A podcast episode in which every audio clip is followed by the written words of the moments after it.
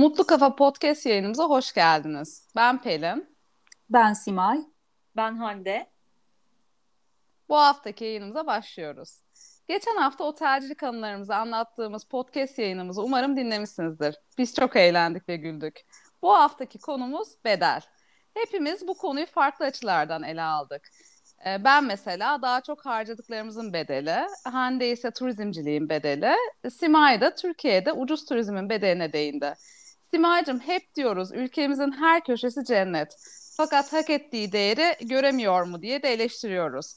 Sen bu konuda neler söylemek istersin? Pelin çok teşekkür ederim öncelikle. Konumuz da çok ilgi çekici oldu bu hafta. Şu açıdan bakıyorum, gerçekten çok değerli turizm kaynaklarımız var. Doğası olsun, tarihi olsun, doğal kaynakları olsun, müzelerimiz.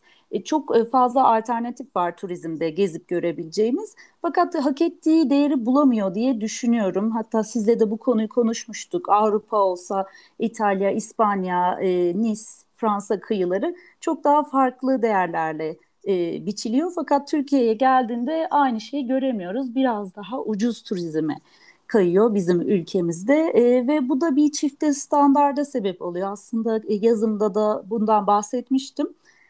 Turiste verilen fiyat farklı, yerli turiste farklı, yabancı turiste farklı bir çifte standart görüyoruz turizmde. Bu da tabii sıkıntılara sebep oluyor ama diğer açıdan baktığınızda kur farkından dolayı sürekli değer kaybeden bir para birimimiz var. Bu da tabii ki yerli turisti zorluyor. Belli bir ücret karşılığında TL'ye çevirdiğinizde çok sıkıntı yaratıyor yerli turist için. Hani kendi ülkemde yabancı gibi oluyorum. Kendi ülkemde seyahat edemiyorum, turizm yapamıyorum gibi eleştirilere maruz kalıyoruz. Öbür taraftan baktığınızda esnaf da tabii ki kar etmeye çalışıyor. Hani euro üzerinden değerlendirdiğinde Avrupalı bir turistin alım gücü çok rahatlıkla bunu yapabiliyor. Fakat yerli turist bunu karşılayamıyor. Burada bir çifte standart oluyor. Bu sefer yerli turiste farklı, yabancı turiste farklı fiyat tarifeleri ortaya çıkıyor. Bu durumda da hani bir açıdan baktığınızda herkes haklı. Esnaf, turizmci kar etmeye çalışıyor. Yerli turist tabii ki kendi ülkesinde hak ettiği bedelden tatil yapmaya çalışıyor. Öbür yandan da Türkiye turizmde dünya standartlarına baktığınızda hak ettiği yeri kazanamıyor bir türlü. Bu yüzden farklı farklı tarifeler görüyoruz. Ne yapılmalı bilemiyorum. Hani sizin düşünceleriniz nedir bu konuda? Hande, senin görüşlerini alabilir miyiz? Ben konuya şu açıdan bakıyorum. Ülkemizde turizm maalesef ucuz turizm benim nazarımda. Evet, mesela bir kese bile almak isteseniz bu Pamukkale'de çok başıma gelir benim. Alışverişe çıktığım zaman özellikle turistik alışveriş mekanlarında bir kesenin üzerine mesela 2 tane fiyat etiketi olur. Bir 15 euro. Bir de 15 TL diye. Bunu ilk zamanlar çok yadırgıyordum. Sonradan alıştım. Tıpkı senin söylediğin sebeplerden ötürü yadırgıyordum. Çünkü turisti kandırarak neyi başaracağımızı zannediyoruz ki diye bir düşüncem vardı. Aslında hala da bu düşünceye sahibim. Çünkü ben turist olarak bir ülkeye gitsem mesela İtalya'ya ve böyle bir muameleye maruz kalsam İtalya'ya bir daha gitmek istemem. Bunu da herkese anlatırım. Fakat şimdi şöyle de bir gerçek var. Türkiye'de o kadar hani alım gücü, yani Türk halkının alım gücü o kadar düştü ki aslında dolar ve euro yükselmedi. Aslında Türk lirası değer kaybetti. Yani bunu sağda solda böyle söylediğim zaman belki bazı insanları kızdırabilirim bu sözlerimle ama gerçek bu. Yani dışarıyla falan ilişkisi yok bu durumun. Bu durum tamamıyla Türk lirasının değer kaybetmesinden kaynaklanan bir şey. Şimdi ben de tabii bir esnaf olsam derim ki kendi halkım da alışveriş yapabilsin. Gelen işte bir kesedir, bir sabundur, bir bornozdur, havludur alabilsin. Nasıl alacak bu adam? Üzerine 15 lira yazarsanız tabii ki alabilecek durumda olacak. Ama bir 15 euro üzerinden değerlendirme yapacak olursanız kimse, yani sıradan bir vatandaş 15 euronun karşılığını ödeyemez tabii ki. Bu hoş bir şey değil. Bu bizim aslında turizmdeki ikiyüzlülüğümüz ve bunun bir an önce çözümlenmesi gerekiyor. Aslında söylemek istediğim çok şey var. Ben yazımda çok farklı bir konuya değinmiştim. Şimdi yazımı okuyanlar olduğu için yazımda yer verdiğim cümlelere çok da şey yapmak istemiyorum, burada girmek istemiyorum. Yazım çok farklı kavramlar üzerinde durmuştu. Ama eğer bu konu üzerinden konuşacaksak, ben biraz kızgınım. Türkiye'nin ucuz tatil, ucuz turizm cenneti olmasından. Ve bu durumdan da ben turizmci geçinen arkadaşlarımızı da suçluyorum. Çünkü bölgelerde bazen oda fiyatlarının sırf insanlar gelsin kalsın, yabancı turist gelsin kalsın diye çok düşük rakamları şey yapıyorlar, indiriyorlar. Bu da ucuz para harcamayan turistin gelmesine sebebiyet veriyor. Yani Türkiye'de turizmi kalkındırmanın yolu ne bu fiyat etiketlerine farklı rakamlar, farklı para birimleri yazmaktan geçiyor. Ne de işte aman ille turist gelsin de nasıl geliyorsa gelsin yaklaşımıyla bir yere varamayız. Bunu turizm, özellikle meslek büyüklerimizin ve turizmci geçinen meslektaşlarımızın bir an önce fark etmesi gerekiyor. Ben böyle düşünüyorum. Bu tansiyonu yüksek konuşmadan sonra size tevzine veriyorum. Evet, çok güzel bir şekilde değindin konuya. Burada tabii hem turist de haklı, hem yerli halk da haklı, hem de kısa sürede gelir elde etmeye çalışan esnaf da haklı. Simay da çok güzel belirtmişti yazısınız onda. Hani Nasrettin Hoca fıkrası gibi herkes haklı bu konuda. Fakat dediğin gibi biz bu ülkede yaşıyoruz ve gelirimiz de Türk lirası. Ve ister istemez fiyatlar gerçekten yabancı turistin gittiği yazlık mekanlarda bu sene özellikle çok yüksekti. Ben birkaç mekanda gerçekten hani acayip fiyatlar duydum. Özellikle yabancıların gittiği tatil yerlerinde. Mesela bir çaya 80 lira, bir bardak çaya 80 lira ödendiğini duydum. Tabii ki demiyorum ki evdeki içtiğimiz çayla aynı fiyat olsun. Orada mekana da, bir ortama da ücret veriyorsunuz. Fakat ben çok üzülüyorum. Çünkü bu rakamlar bana çok çok fazla geliyor. Ben normalde yediğime, içtiğime, gezdiğime para harcamayı seven ve buna üzülmeyen bir insanım. En kötü bütçemi aştıysa bir daha o yere gitmem. Fakat satın aldıklarımız da artık çok arttı. Özellikle alışveriş, tekstil, ayakkabı, her şey. Yani benim için her zaman bir şeyin bir bedeli vardı satın aldıklarımızın. Covid-19 diyoruz ki hani bize çok şey öğretti tüketim anlamında. İşte evde dolabı beklediler, çanta, ayakkabı, ama tekrardan sosyalleşmeyle tüketimin tekrardan arttığını düşünüyorum. Ve ben bu konuda çok eski bir anımı anlatmak istiyorum. Simay'ın da içinde olduğu. İzin verirse Simay. Tabii ki.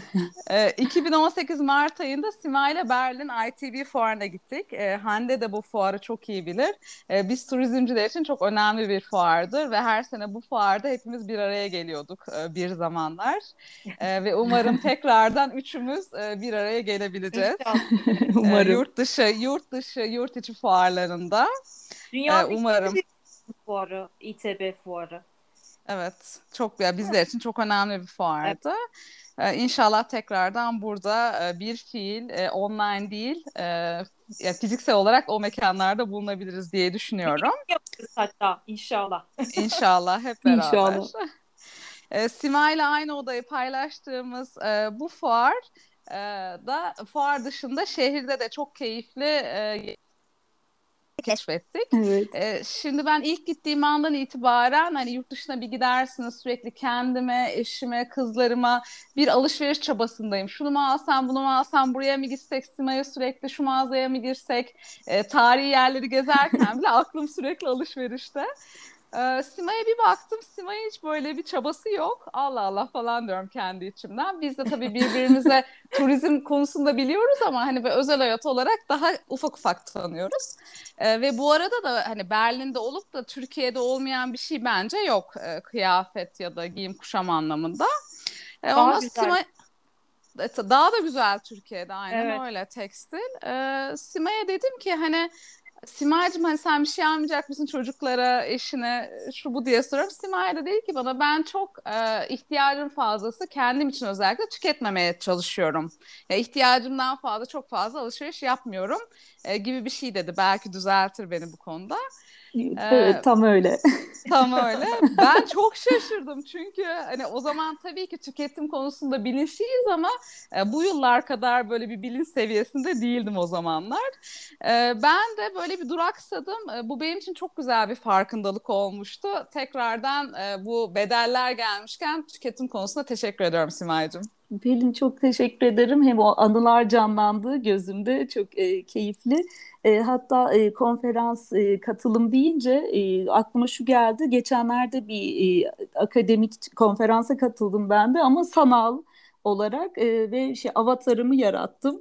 Sanal olarak işte sunumlara girdim, çıktım. Çok değişik bir dünyada yaşamaya başladık.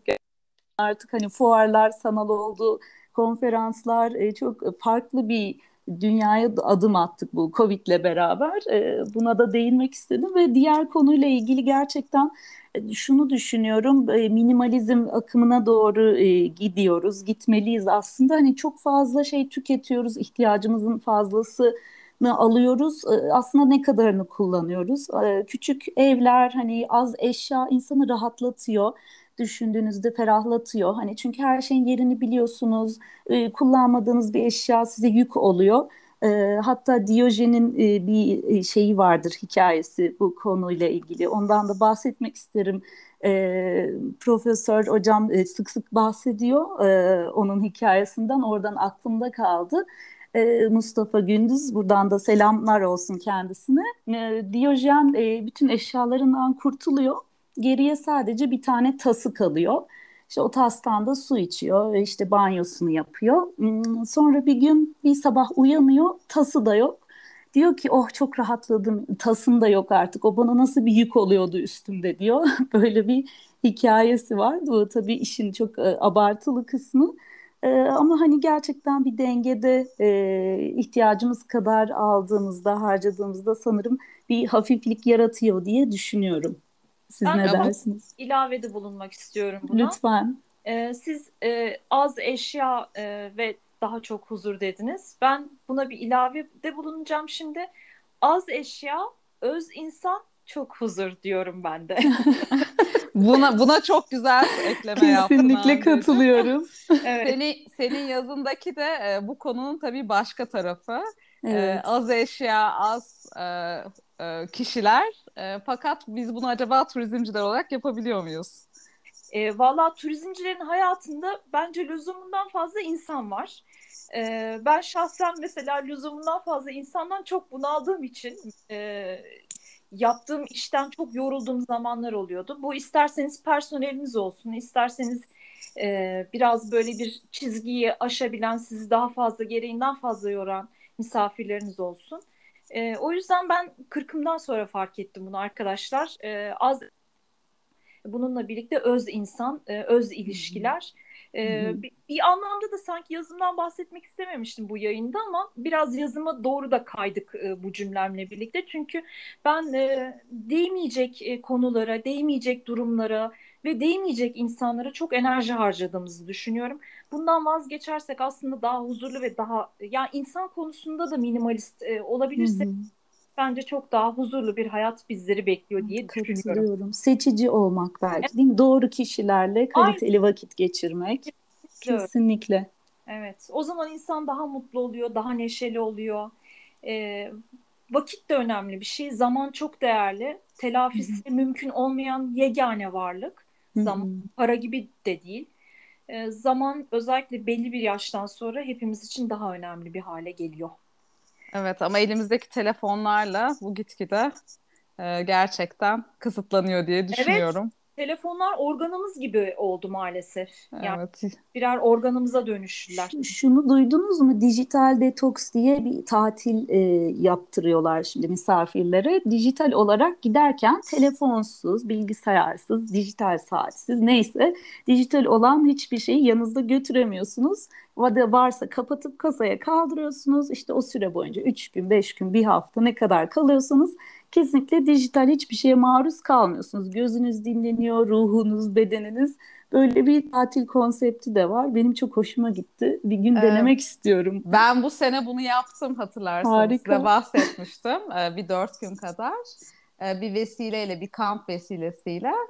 Acil bir konu olursa tabii ki bir numara belirtiyorsunuz. Hani ailenizle, çocuklarınızla ilgili bir şey olursa.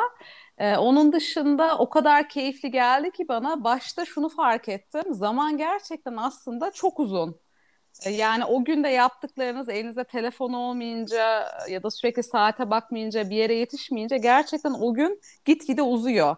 Tabii ki şu anki hayatımızda, şehir hayatında bu çok entegre edilecek bir konu değil. Kısa süreli olabilir ve insana gerçekten iyi geliyor. Ama uzun vadede tabii ki telefonumuzu tutup ben evde bırakıyorum bugün diyebileceğimiz öyle bir lüksümüz olduğunu düşünmüyorum.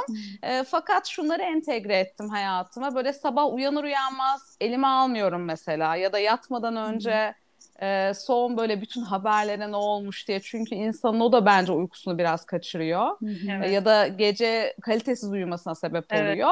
Evet. Ne kattı derseniz ufak ufak şeylerle hayatıma entegre etmeye çalıştım. Tabii ki sürdürülebilir değil.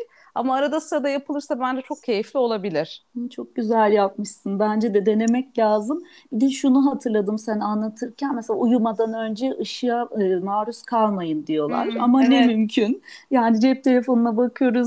Bilgisayar ekranına bakıyoruz değil mi? O ışık olması uykuyu kaçırıyormuş. Melatonin hormonunu azaltıyormuş. Ve sanki gündüzmüş gibi düşünürüp beyni uykuyu reddetmeye başlıyormuşuz ama bilmiyorum, ben bakıyorum hatta telefondan böyle uyku getirici oyun oynuyorum. Doğru mu değil mi bilmiyorum ama hani kelime oyunları falan beni rahatlatıyor. Böyle bir durumda var. Hani gerçekten esiri olmuşuz teknolojinin. Ekrandan ışık mavi ışıkmış arkadaşlar. Ben öyle bir yazı okumuştum. Bilimsel bir okumuştum. Sağlıkla ilgili bir sitede.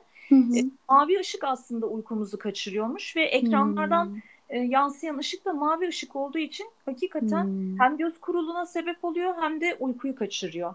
Ben bu yüzden filtreli bir gözlük aldım şimdi. Yazılarımı falan yazarken ya da uzun süreli yerde çalışacaksam eğer buradan ilgilenenlere de söyleyeyim. Böyle bir tedbir alabilirsiniz. Mavi gözlüğü filtre eden gözlükler var. Bu gözlükçülerde satılıyor. Sorarsanız ekran gözlüğü olarak da geçiyor. Faydasını görebilirsiniz. Benim gözlerim çok rahatlattı ama çok güzelmiş. Çok mantıklı. Kullanmamak lazım. Teşekkür ederiz tavsiye için Hande. Hiç bunu bilmiyordum ama çocuklar bu dönem çok ekrana baktığı için mesela öyle bir şey duydum, böyle bilgisayar gözlüğü diye satıyorlar. Belki dediğin gözlükle aynı olabilir. Evet. Yetişkinler için de olduğunu bilmiyordum. Çok faydalı bence de. Kesinlikle mavi ışığı süzen bir gözlükmüş bu.